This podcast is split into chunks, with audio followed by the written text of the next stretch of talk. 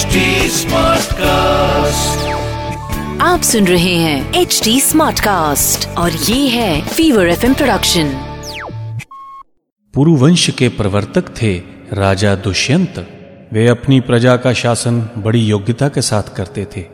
उनके राज्य में पाप तो कोई करता ही नहीं था। सभी धर्म के प्रेमी थे इसीलिए धर्म तथा अर्थ दोनों ही स्वतः प्राप्त थे। एक दिन महाबाहु राजा दुष्यंत आखेट के लिए अपनी चतुरंगिणी सेना के साथ वन में गए।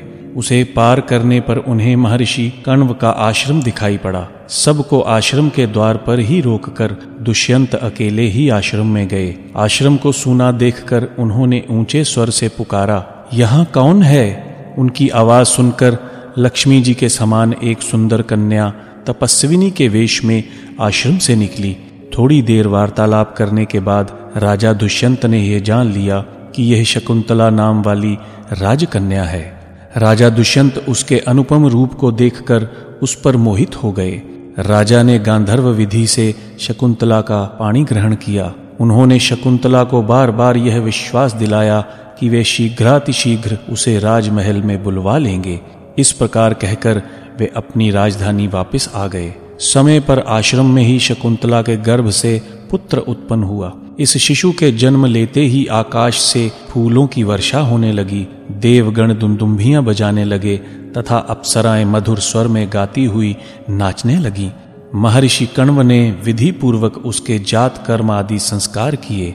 यह बालक देव कुमार जैसा था। उस शिशु के दांत सफ़ेद सफ़ेद तथा बड़े नुकीले थे। कंधे सिंह के समान थे। दोनों हाथों में चक्र का चिन्ह था, तथा सिर बड़ा और ललाट ऊँचा था।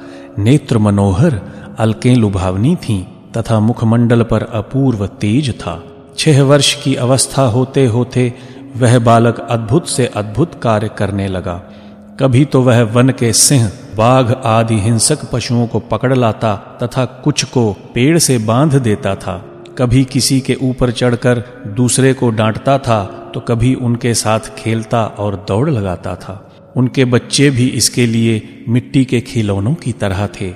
उनको बगल में दबाए हुए घूमता फिरता रहता था। जिन हिंसक पशुओं को देखकर बड़े बड़ों को पसीना आ जाता था उनको यह नन्हा सा बालक भेड़ बकरी की तरह घुमाया फिराया करता था। इतना ही नहीं, आश्रम में राक्षस पिशाचों को भी पा जाने पर उन्हें बिना अस्त्र शस्त्र के मुक्के से ही मार मार कर भगा देता था। विशाल से विशाल दैत्य भी इस बालक का सामना न कर पाते थे। एक दिन एक महाबलशाली दैत्य उस बालक के पास आया।